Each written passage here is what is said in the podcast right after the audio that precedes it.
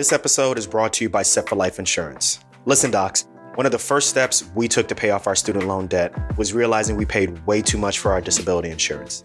That all changed when we found Set for Life Insurance. They helped us with a customized insurance policy that met our needs and, most of all, budget. To learn more, check out setforlifeinsurance.com. What's good, everyone? This is Dr. Nii. So I'm gonna keep it real with y'all. I'm gonna be straight with y'all. I'm gonna take y'all all the way back to 2014. I was fresh off of being a newly minted doctor, a surgeon, doing something that I've always wanted to do since I was a child. Finally making a healthy salary, newly married, we're in the honeymoon phase. Literally, I was on top of the world. I felt like nobody could tell me anything.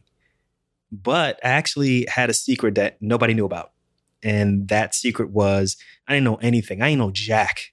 that's worse than not knowing anything. When you don't know Jack, that's worse about money. I mean, I didn't know how to invest in my 401k. I didn't know what to do about our student loans. I had over $300,000 in student loan debt. Renee was bringing the same thing. It was crazy.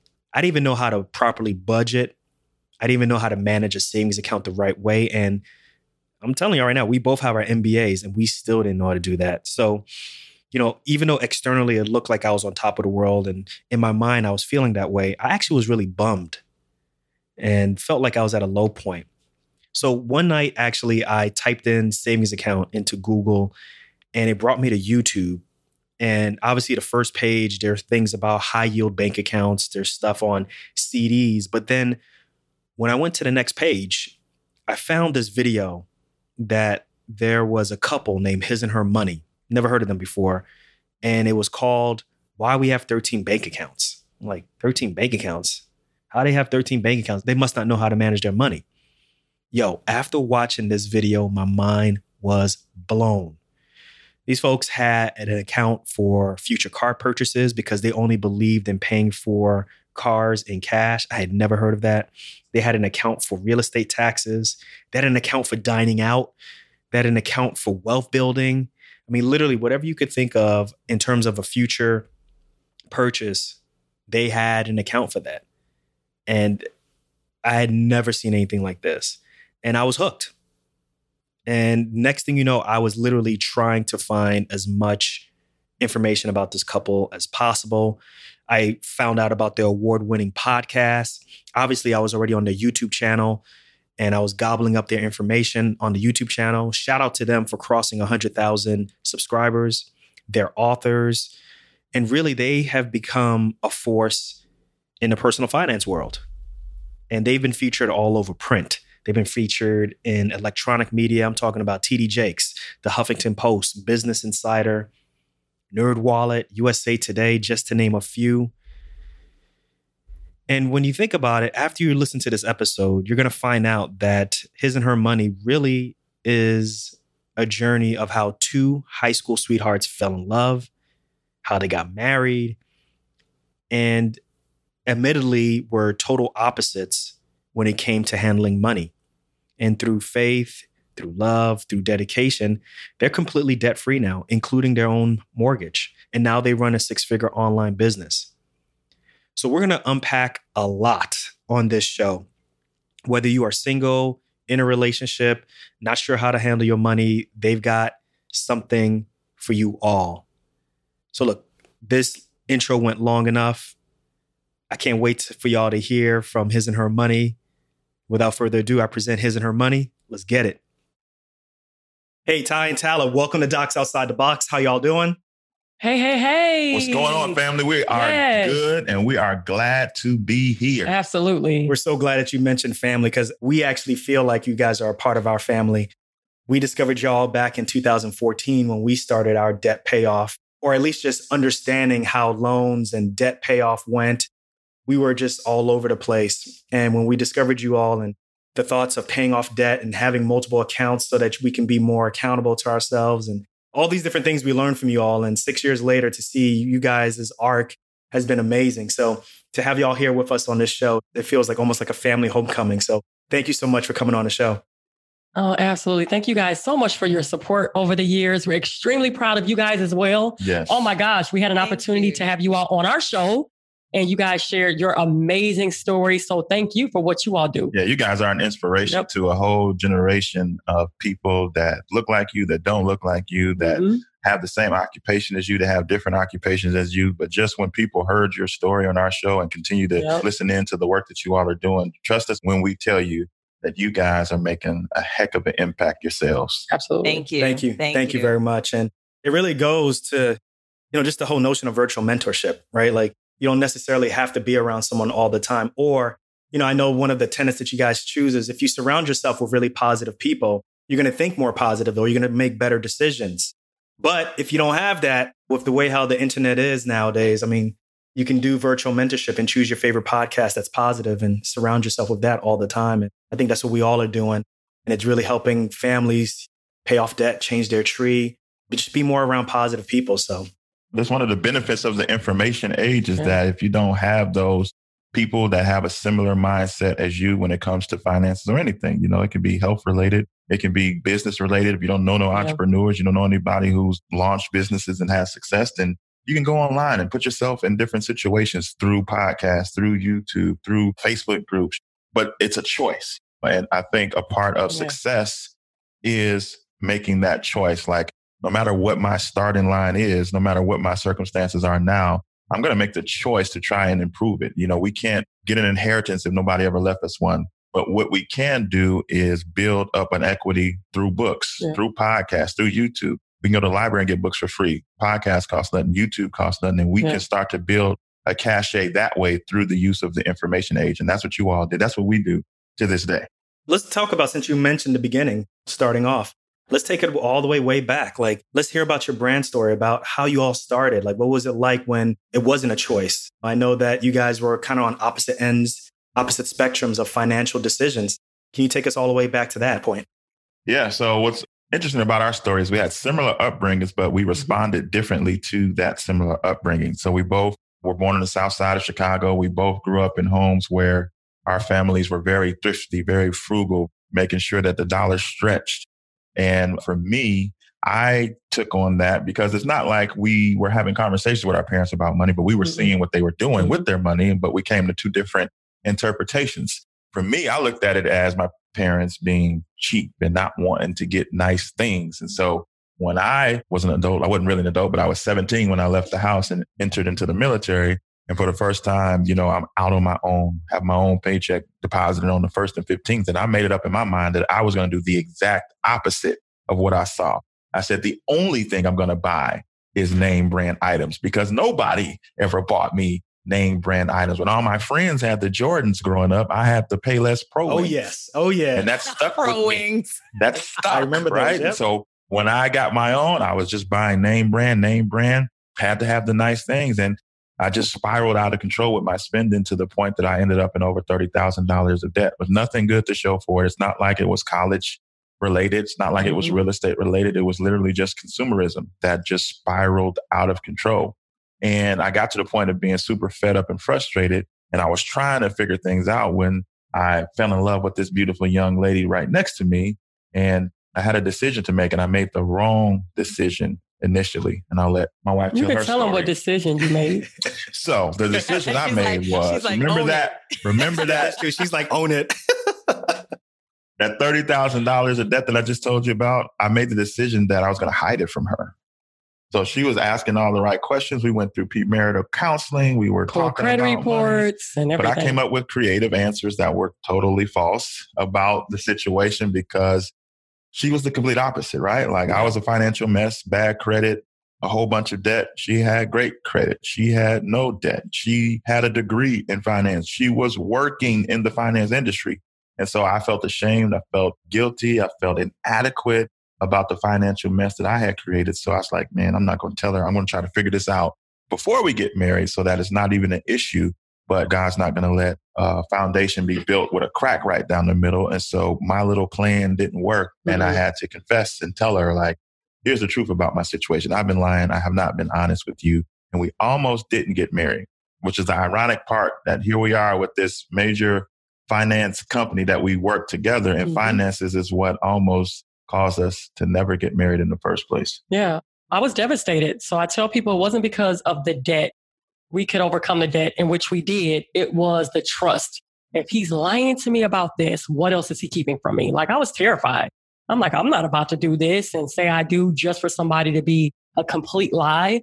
And after a lot of prayer, a lot of conversations, a lot of going over our plan and our next steps, we made the decision to get married. Now, today, we've been married 14 years. Hey. Yay. Hey. So we overcame awesome. for sure. And we were able to become consumer debt free within our first year of marriage. And it wasn't easy. It was a lot of trial and error. We thought, or he thought, because I was the one that was better at money, that I should be the one that controlled it. And I thought it was a great idea. So I created the budget. I told him how much money he could spend every month. I allocated the dollars. And then it came to the point where there was unspoken frustrations. He knew how much money he made, but he also knew how much I was giving him or telling him that he can spend. So I felt like a mother son type uh, relationship where I felt taken for granted. I'm like, wow, I never once threw it up in your face. After we got married, your debt now became my debt.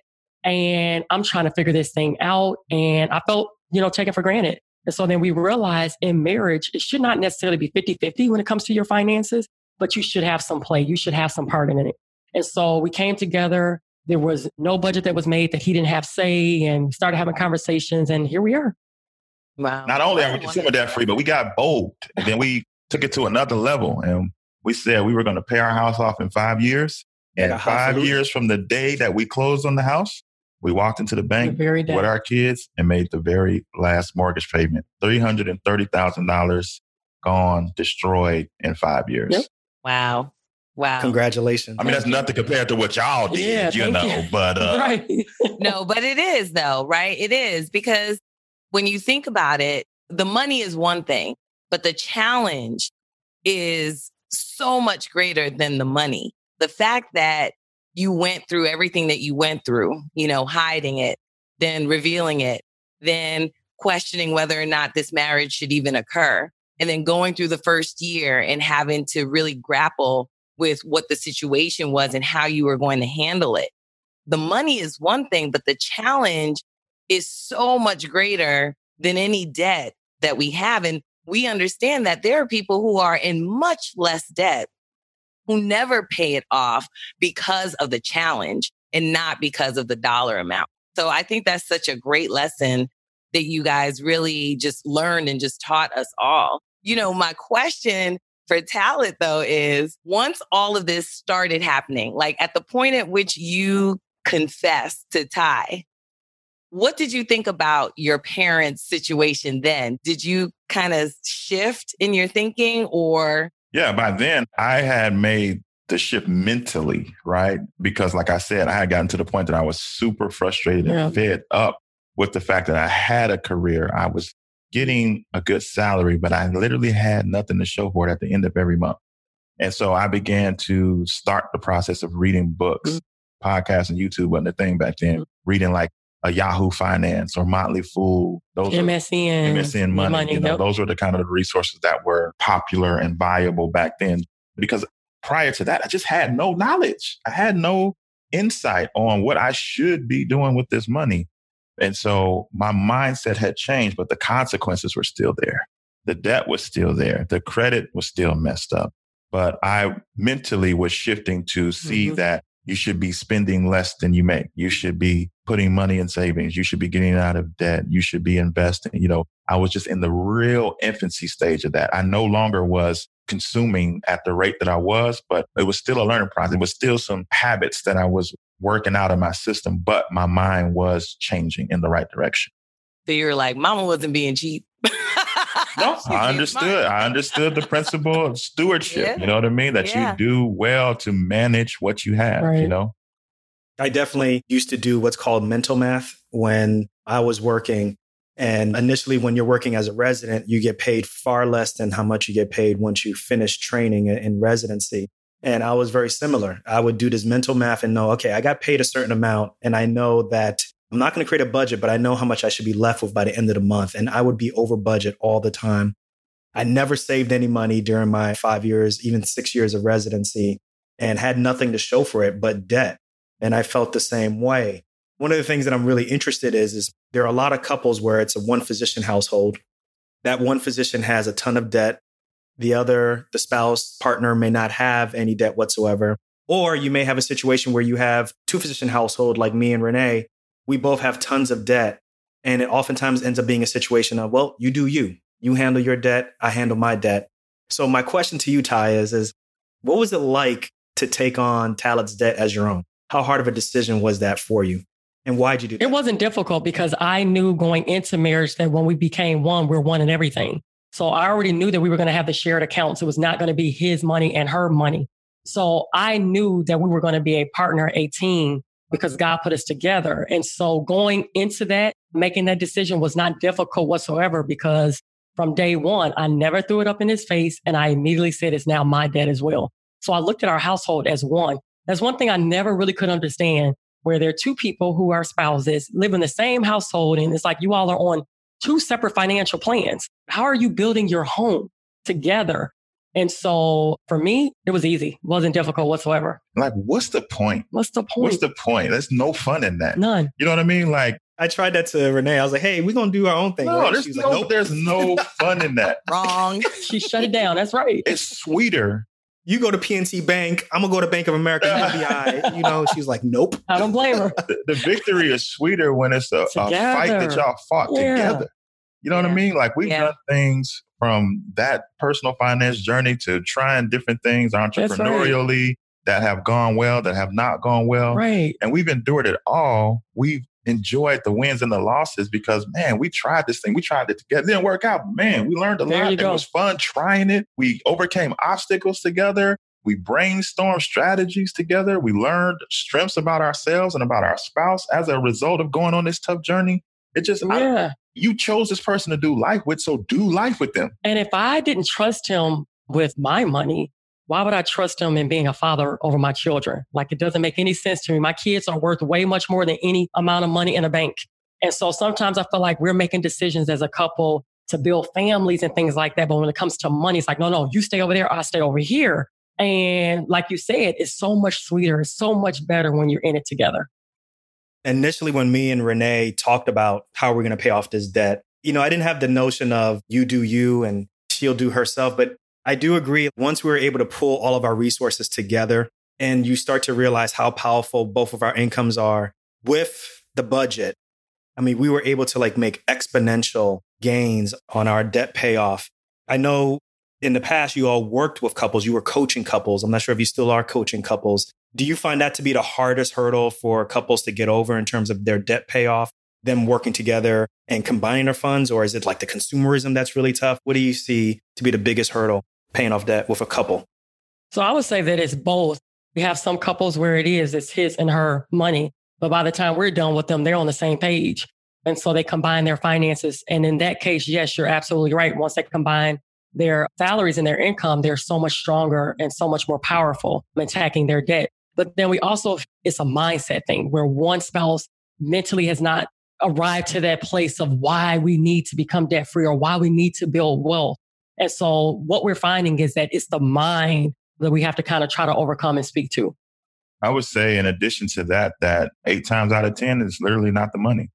There's something of fear, there's a hurt that has gone unspoken, and it's just manifesting into these financial arguments. Yep. Because there's some Not the resentment, there has been something that happened, whether that was pre marriage or during the marriage, that they just didn't properly address. And that wound just never got healed.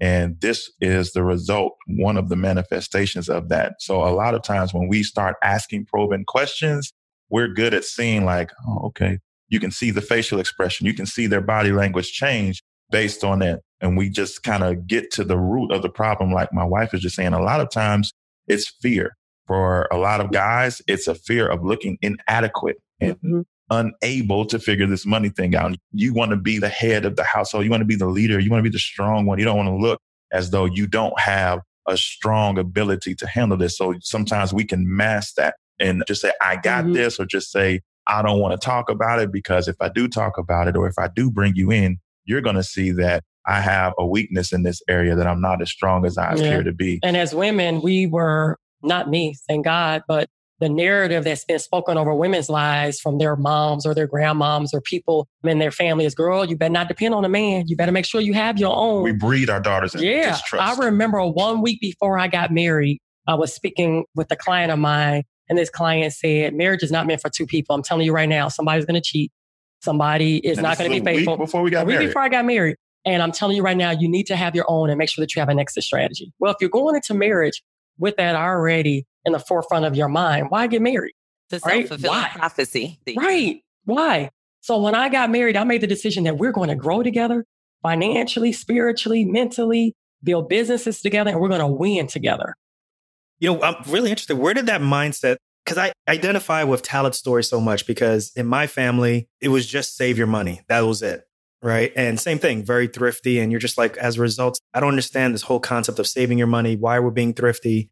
And I want to purchase things when the money comes. But the whole notion of being sophisticated with your money, right? Investing and so forth, those are the things that I didn't necessarily get. So with you all, where did the whole notion of, okay, we go from wanting to pay off some debt, Talaat, you wanting to get your debt down. How did the thought process of, okay, now we want to teach others how to do this. Now we want to go on YouTube.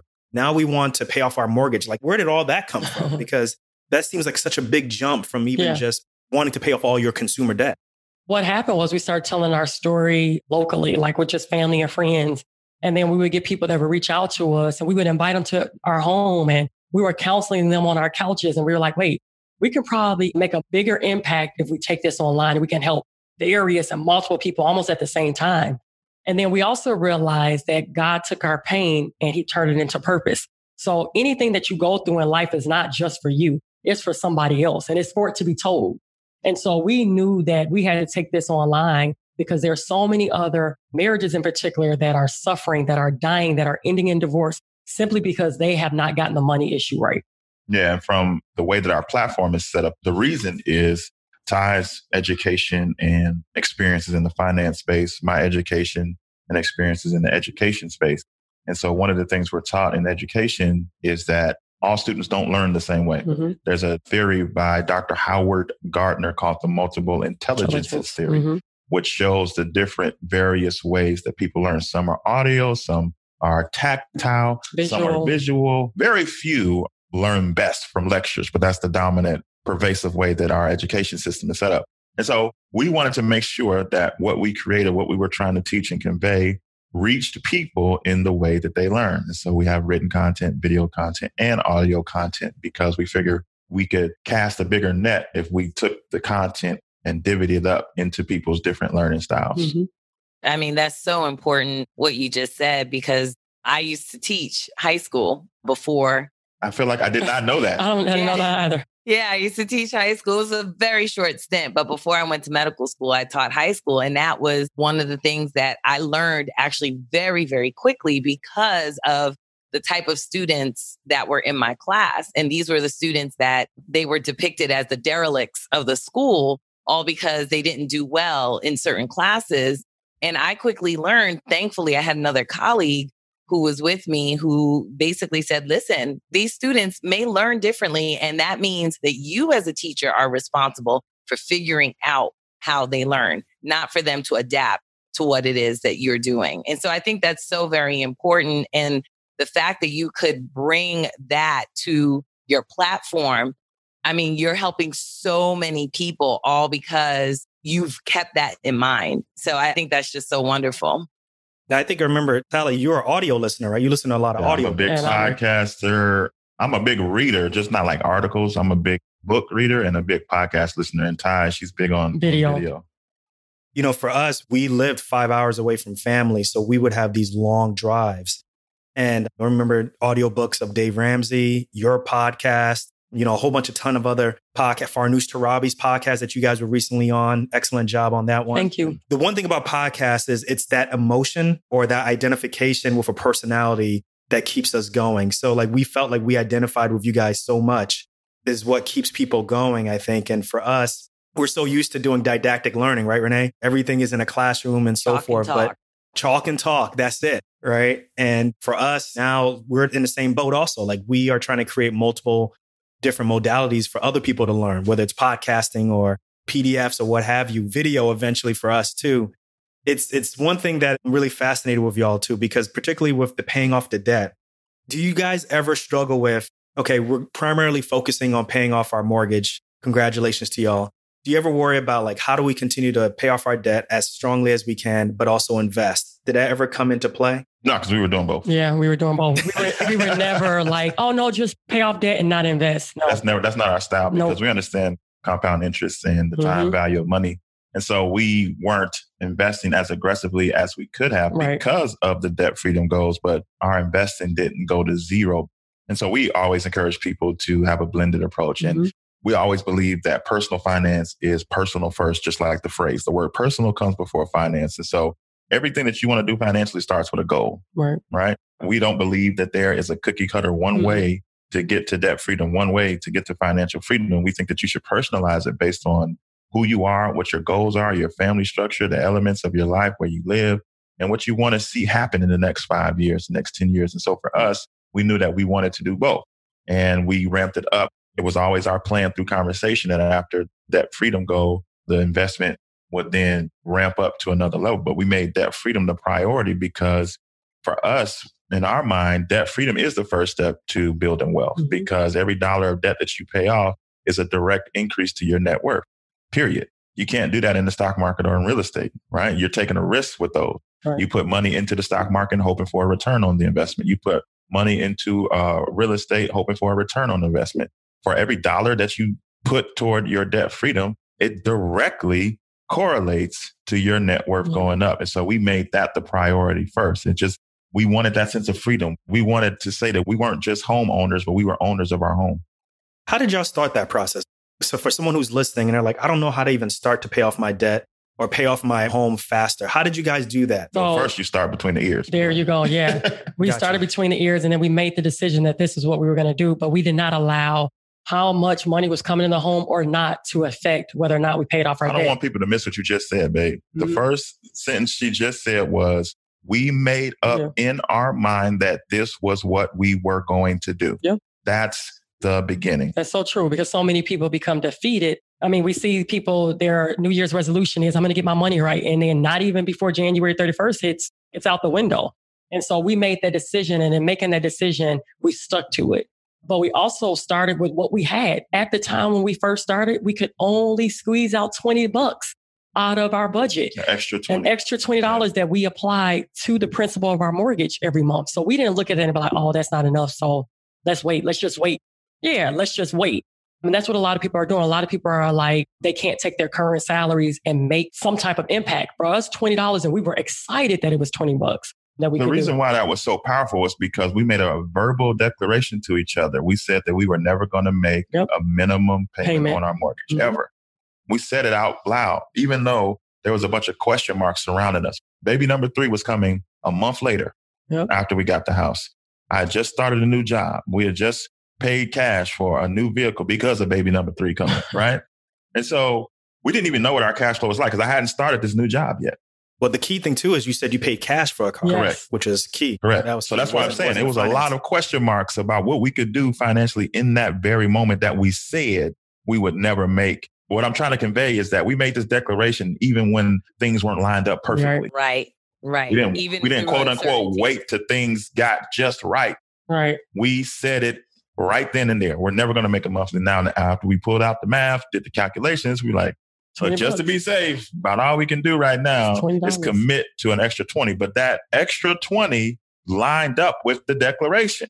We said we weren't going to make a minimum payment. And so we called the bank and we made that an automatic, something we don't have to think about. Take out an extra 20 every single month on top of what you are already taking for the minimum payment. And so that one thing, that agreement, our action and our words agreed started the whole ball for us. And then we yeah. got more and more creative. We got more and more consistent. Mm-hmm. But it first started with us, like my wife said, we made up in our mind that this is what we were going to do. We then we said we're not going to make a minimum payment. And then we took action upon our words right behind it. Yep. And we also said we put a timeline to it. So we said five years. Even though it was a radical declaration, it was like, okay, can this be done in five years? We still taught ourselves five years. So we tell people when you're getting out of debt, you know, make those decorations, but also give yourself a timeline. Um, I think you guys did that as well. Did you all say like three years or something? Or yeah, I give think y'all end up shattering what y'all initially said, right? right? yeah. Yeah, we made a plan for five, Five years, they did it in three or They something like that. Yeah. Yes, exactly. what happened. So that's what happens once you get momentum and you actually put it on paper. You're like, we're gonna make sure it gets done. I mean, this is Doc's outside of the box, right? Oh yeah. So Yeah. don't allow your brain to be boxed into the typical norm of what Yes. everybody says is supposed to happen 15 and 30 year mortgages. You can do something different. You don't have to stay inside the box. There you go. Absolutely. we definitely got a lot of doctors who allow lifestyle creep because they've done so much delayed gratification, right? So when their friends, and it's understandable, when their friends were doing well in their 20s, we were still studying, we were still in school. And it wasn't until our 30s when we started to make a salary that was commensurate with the amount of work that we put in. And it's just hard to say, okay, let me delay it for maybe another five more years and continue to live like a resident. But if you can do that, oh boy, the power of, like you said, You giving up those five for the next 60 though. Man, Right. Right. That, Right. that is the key. say that again. Say You're that giving again. up that five to have full control over the next 60 or more. Yep. or more. Or wish I had a more. sound effect. Absolutely. Absolutely. That right there is, is really the key, right? Is Yeah. you've delayed gratification for your life, right? For your education, for your career. And it's like, well, why not delay it just a little bit more? Just a We little did bit that. more. Yeah. Yeah. We were newlyweds as well. We were young in marriage. We had young children. And so we Mhm. didn't necessarily take them around the world because we were paying off our debt. But hey, now we can do that. You know what I mean? So it's like, let's delay this right now. Yes, we're young. Yes, sure, we could be doing what others are doing right now, but we're going to be doing what others can't do when we arrive On to that back place. end, we in the Yeah. driver's seat. Yeah. right. Absolutely. Hey, can I ask y'all a question? Are y'all ever to bring back the videos that y'all made when, especially when Talaat would go and sell things? Another one? Oh, right. We would go Yo. sell things. And then- Oh, I remember you drove like Yeah. miles to sell something and someone didn't have the money or something like that. And right. He's like, I'm going to wait right here, right? I You forgot about that, man. those videos were so Those were interesting. hilarious. See, we, were- we were in the midst of hustling, man. Oh, my God. We were in the midst of hustling. It was hot that day. It sure was. Big Like, old, big you old dresser. What you said? You, you did you knock on the door or something? Yeah, she gonna look surprised, like, oh wait, you like, yeah, you ordered this. Like, you, what you mean you don't have it? What you mean you gotta go to the bank? Well, that's what it was. Come at What this you time. mean? yeah, what you mean? Right, it was what you mean. Yeah, what you mean? Uh, Yo, we're gonna put those links in the show we notes. might have to bring I might have those to pull back. those back out the archives. The what Yes. you means. Yes. Yes. Those were Oh, You hilarious. that's guys so are gonna funny. have to do some type of like memory video. Yeah. Yeah, y'all see, I gotta go We watch it myself now. Oh God. when people type it out or when they blog about what they're willing to do, it kind of like sanitizes it, right? Mhm, But when you blog it mhm. and you see yourself waiting in a car, you can see the frustration Yeah, in your it was face. hot. Well, you Sweat had beads. down. You know what I mean? So it Yeah, was real pretty life. Hilarious. that's one thing that we try our best to convey on our platform is all of it Yeah. not just the finish line the whole journey the things that work like we did a video on businesses ideas that we tried that didn't work just to let you know like don't just see what's happening with us right So now and just think that we snapped our fingers and got here. Right. it's been a journey. And again that goes back to an initial statement that we made we talked about earlier. Everything that we've done win or loss we've done it together. And that's why the whole thing has been sweet. Everything about it has been good. Yeah. so if I was just trying stuff and failed on my own, you know, now I got to explain to my wife, you know, I'm sorry, babe, you know, I kind of, you know, but you don't understand this, that, and the other happened. And that's why, but since Yeah. we were like locked arms and doing all these things together, we both had an understanding. And it's just a part of the journey. Mm-hmm. And you are a team. That person you're married to is your teammate, not your opponent. And so you can win some games with your teammate. You can lose some games with your teammate. But if y'all stick together and continue to work together, y'all could become champions together collectively. I know Chicago doesn't know anything about that. No, we got we got a few titles. So the Knicks, you know, Ooh, sorry about the Knicks, man. Yeah. I'm sure you enjoyed that documentary. Oh, I loved He it. did. I He loved it. Oh, oh man, God. it took me back. Took me back. I think the hardest thing to watch about that is he didn't even mention the Knicks as his hardest opponent. He said like the Pacers. Pacers.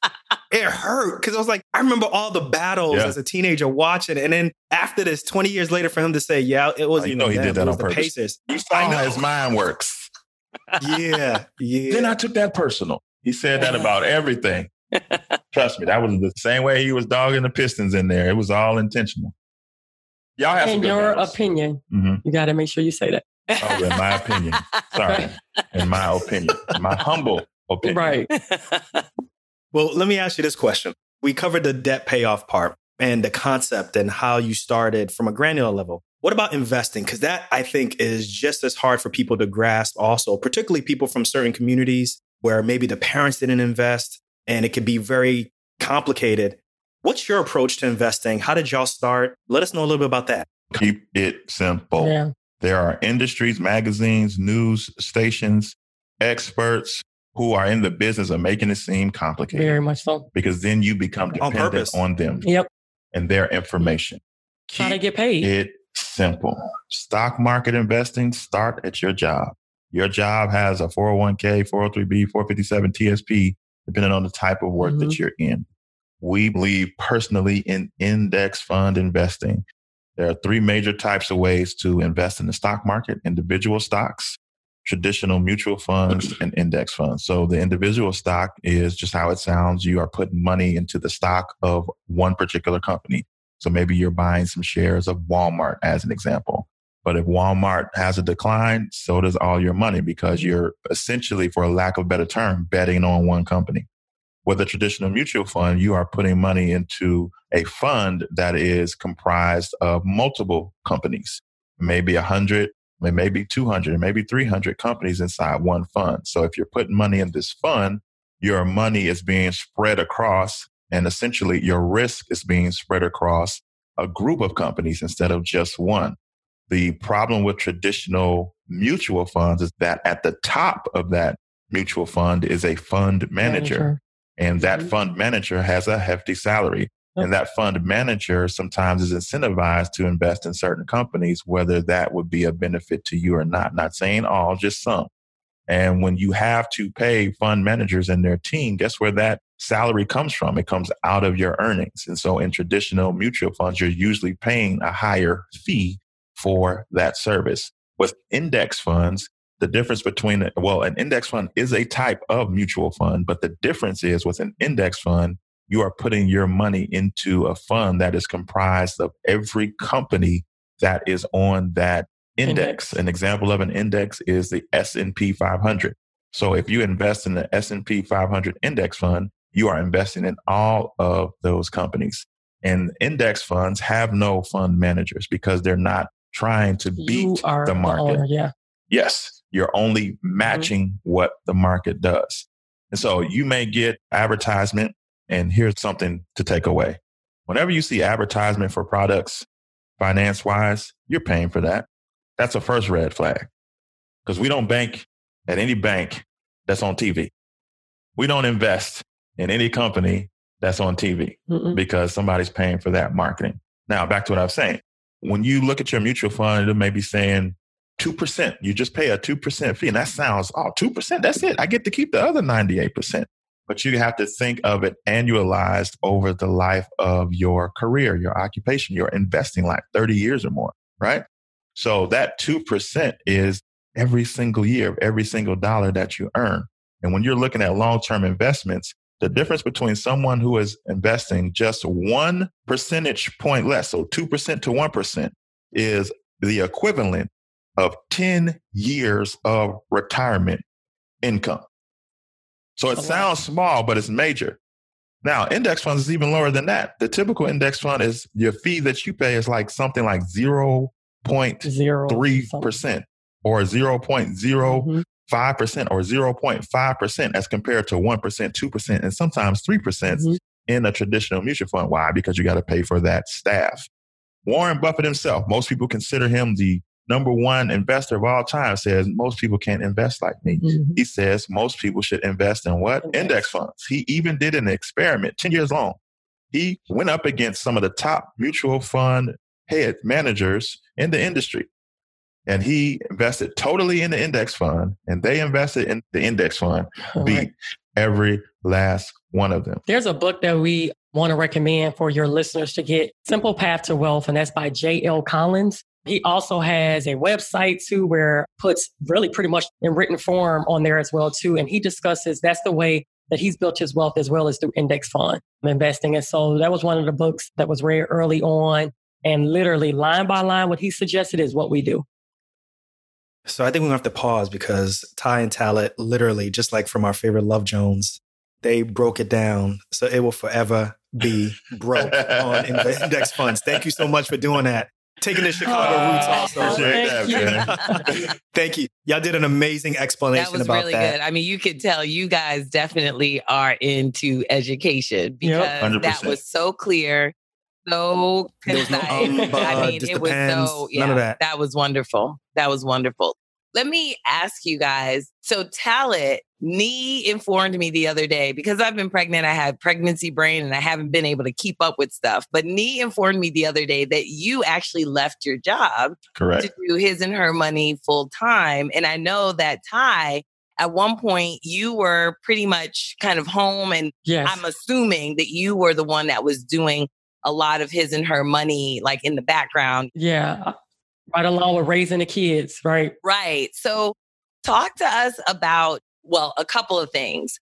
Tai, like I mentioned, you stayed home even though you have a degree. What was that like making that decision, especially during a time when you were trying to pay off the debt Yeah. and then moving forward and saying, okay, well, we've paid this off and now Talaat, you deciding, or both of you obviously deciding that, okay, yeah, it's time for me to leave my job. Take us through that entire journey. Before we got married, I remember that he used to say that if it ever came to a point where you didn't no longer wanted to work, just know that you don't have to. I'm like, no, no, I want to work. Like even with kids, I'm going to work. This is what I wanted to do.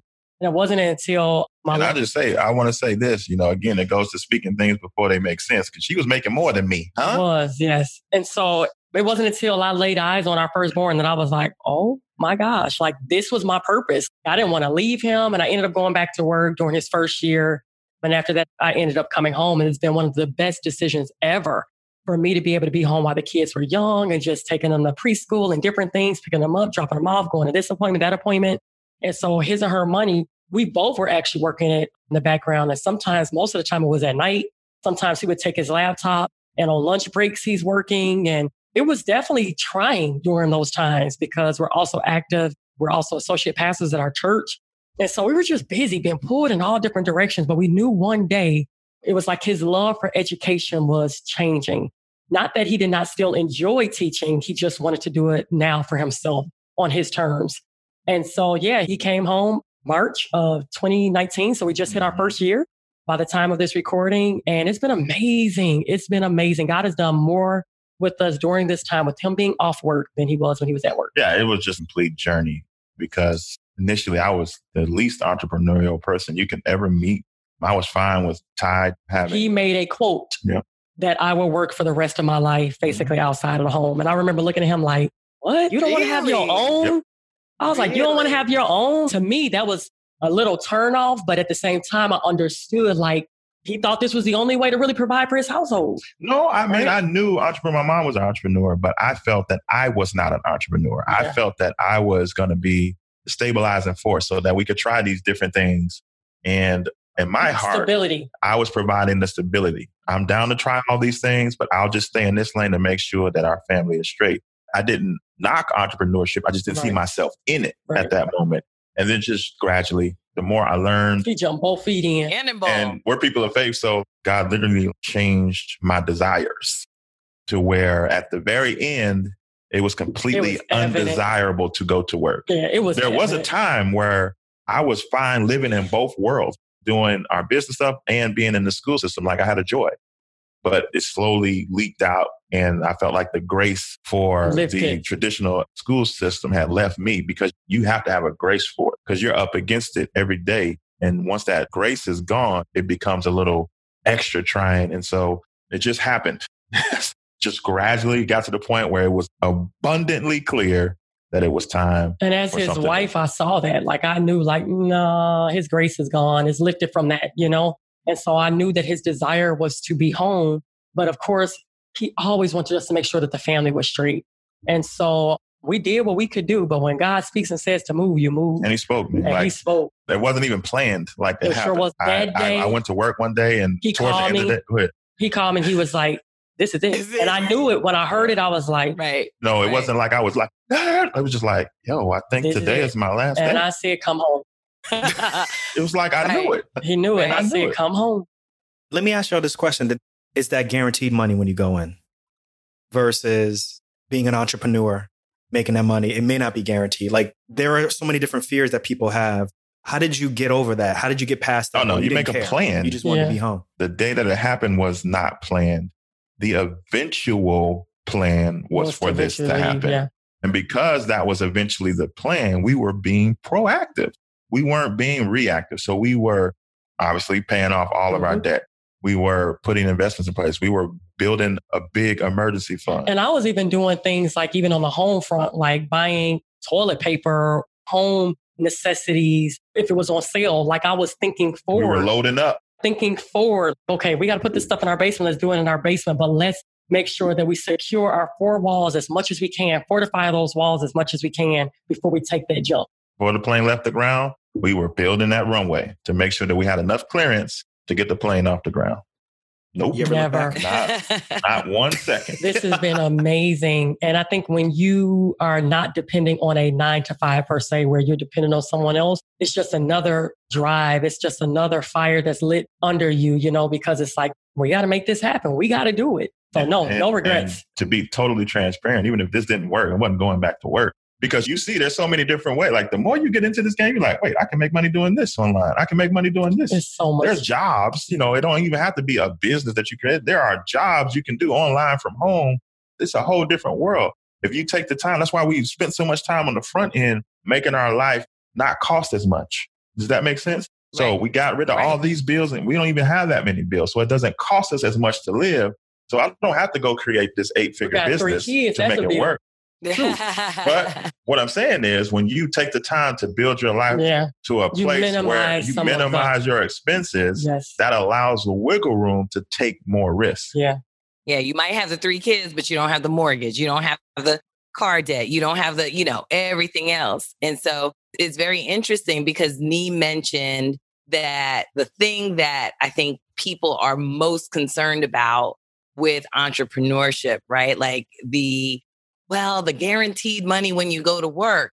And I always say, I always say, how do you know that your nine to five is guaranteed? You are depending on someone else who is making decisions that you are not necessarily even aware of on behalf of their business that could impact you any day. You could literally walk in and they say, Oh, we don't need your department anymore.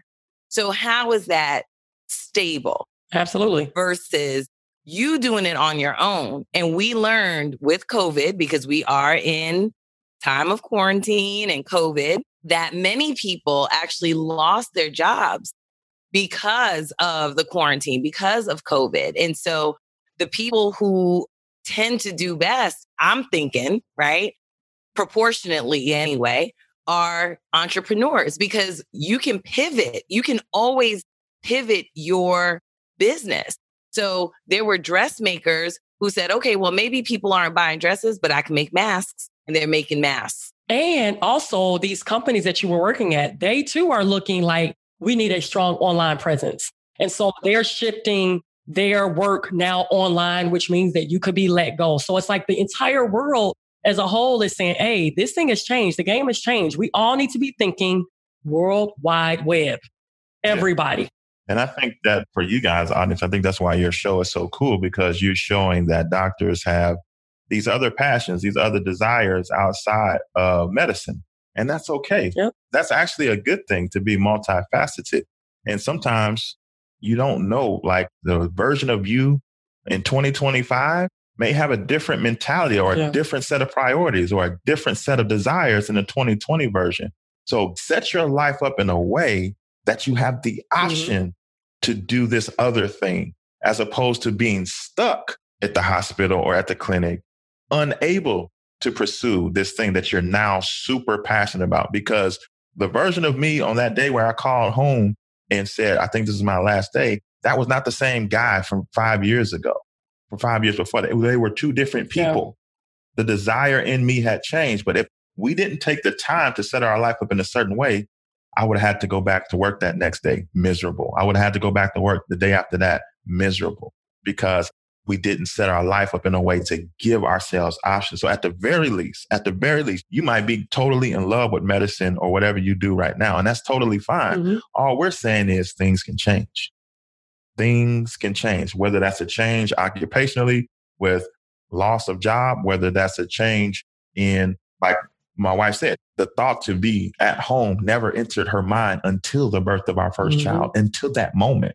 Things have the ability to change. Yeah. So give yourself the ability to change if you change. Does that make sense? Yeah. Oh, that's powerful. That that's makes powerful. a lot of sense. It was really powerful. And thank you for speaking directly to the audience on that one. That is key. When I first wanted to be a physician, I knew that anything that anybody told me, well, you know, trauma, and which is what I do, is a young man's game. And I was like, nope, I'm still going to do it. I'm going to be in my 60s, waking up at two in the morning, operating on gunshot wounds and all that stuff. And just like Tai, when you have your first child, like things change. And same thing with Renee. I'm sure she can talk about it. Like things change when, you know, families change or when such a major event for us happened, like when we were having difficulty having children. You never think what this actually will do for your career. And if you don't set up your life in a way or you set up your finances in a way that allows you to pivot, it's going to be more frustration. Yeah, no, for absolutely. sure. There are so many people that are living fulfilled lives, making way much more less than, I'm just going to use a doctor, than a doctor's salary. Right. So I think sometimes, a lot of times, people's fear of leaving their full time jobs is because of the money. Can I replace what I'm making or can I make more? But again, if you become debt free, if you put all of your ducks in a row. You set yourself up where you really don't have to live with much. You can really have a very, very fulfilling life. If you want to travel the world, you could travel the world. So I guess what I would say to people is what type of life do you want to live? Right? What type of life do you yeah. want to live and how much is it going to cost to live that life and then plan accordingly? Right. Yeah.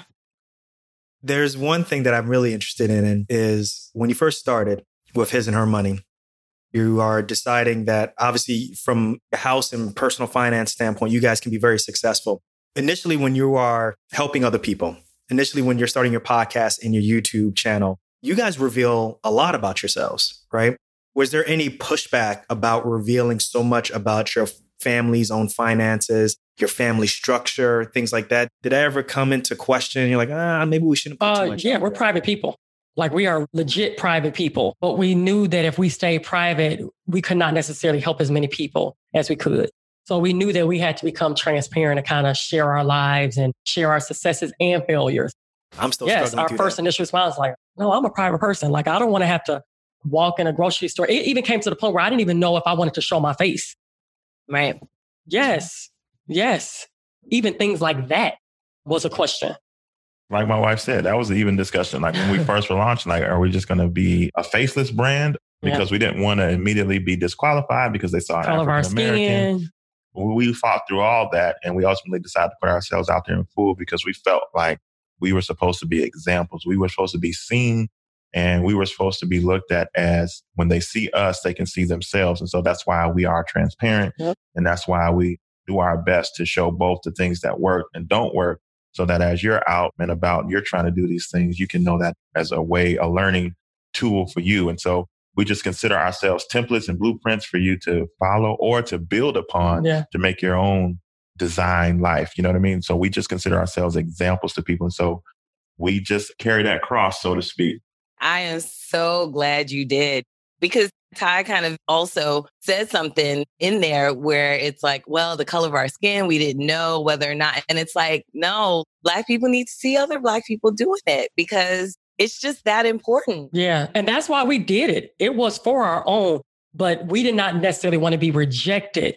Let's just keep it real. A lot of times people may not want to hear what you have to say simply by the color of your skin. And we're not necessarily talking about our race per se, right? We knew that we had a lot to give to everyone and we didn't want any objections. But after we overcame that, we realized really we want to be the example to our own and to receive the emails and the comments of people saying, Oh my gosh, you look just like us, or my family looks just like you. And if you all can do it, I can do it. That right there has been priceless. To end things off, I just wanted to ask you guys, because you guys feature so many different debt payoff stories, which are very very powerful. I just want to know, like, if you guys can recall, what's your most favorite debt payoff story that obviously is not your own? It has to be a debt payoff, or is it just our own favorite story in general? Uh, let's do your own favorite story. Okay. Oh, it's a lot. It's a lot. It's a lot. We did one episode that comes to mind for me. It was called The Habits of the Rich versus the Habits of the good. Poor. It was by an author named Tom Corley. The book is called Rich Habits because he went on a very long study of millionaires and their habits. And just the way that he unpacked it was super eye opening and super encouraging at the same time. So that's one that stood out Yeah. to me.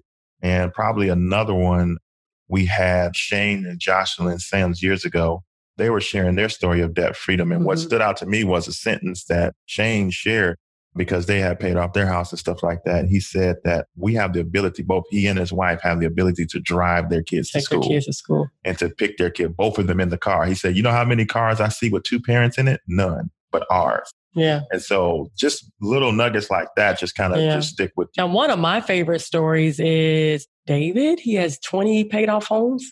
Rich Carey. Rich Carey. There we go. He has 20 paid off homes. And the reason why I really love his particular story, because a lot of the news in regards to real estate that you see online is you need to use other people's money, right, in order to build wealth in the real estate game. And to see how he was able to purchase his homes in cash. He has now well over 20 homes in his portfolio. That particular story was one that really just, man, I love that. But we have a lot of different stories just to see how people are able to overcome defeat or failure or start side hustles that then turn into businesses. And that one time we had two black doctors on Yes. and they had I paid love their off story. like half a milli. yes. Like half That- a milli. Exactly. That I was agree. a game changer. That's like our favorite. So were they? First of all, two black doctors. yes. No, I'm serious. Half a that, milli. that really inspired what us. was it? No, like 685? It was like 2.7 mil, something like that. It was like crazy. It was But crazy. now I can't remember. What was it? It was Yeah. 62, There you go. 62, Yeah. Yes, their debt, story inspired student us. loan debt.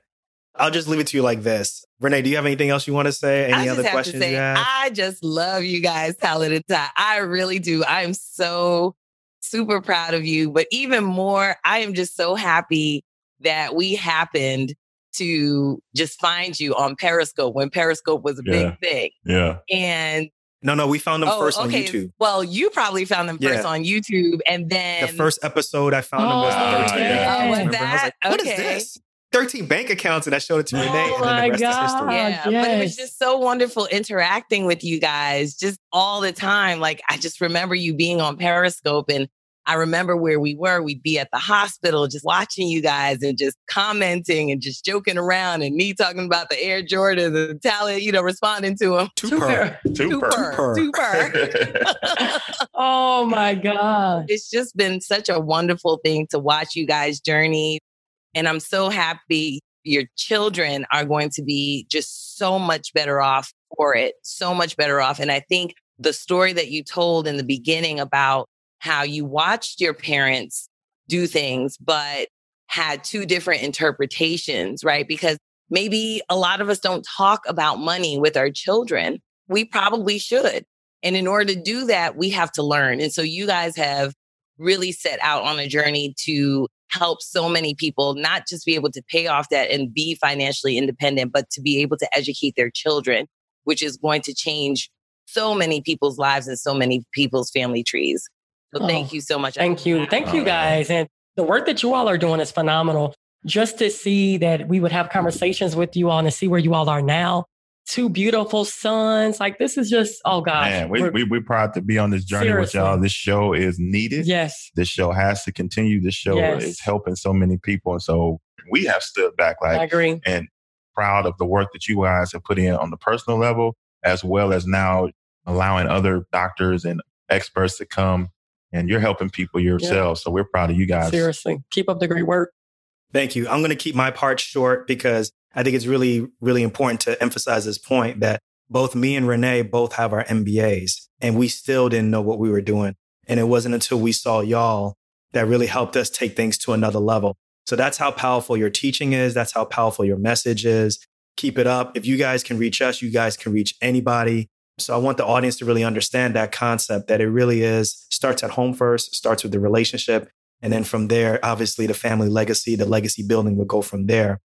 I just want to ask y'all real quick. I know you guys are all over the place. Y'all are doing amazing things, but for people who are just new to y'all and they want to know how to get in contact with you, where to find y'all, where to get your podcast, can you just let the audience know how they can get in touch with y'all or even listen to your show?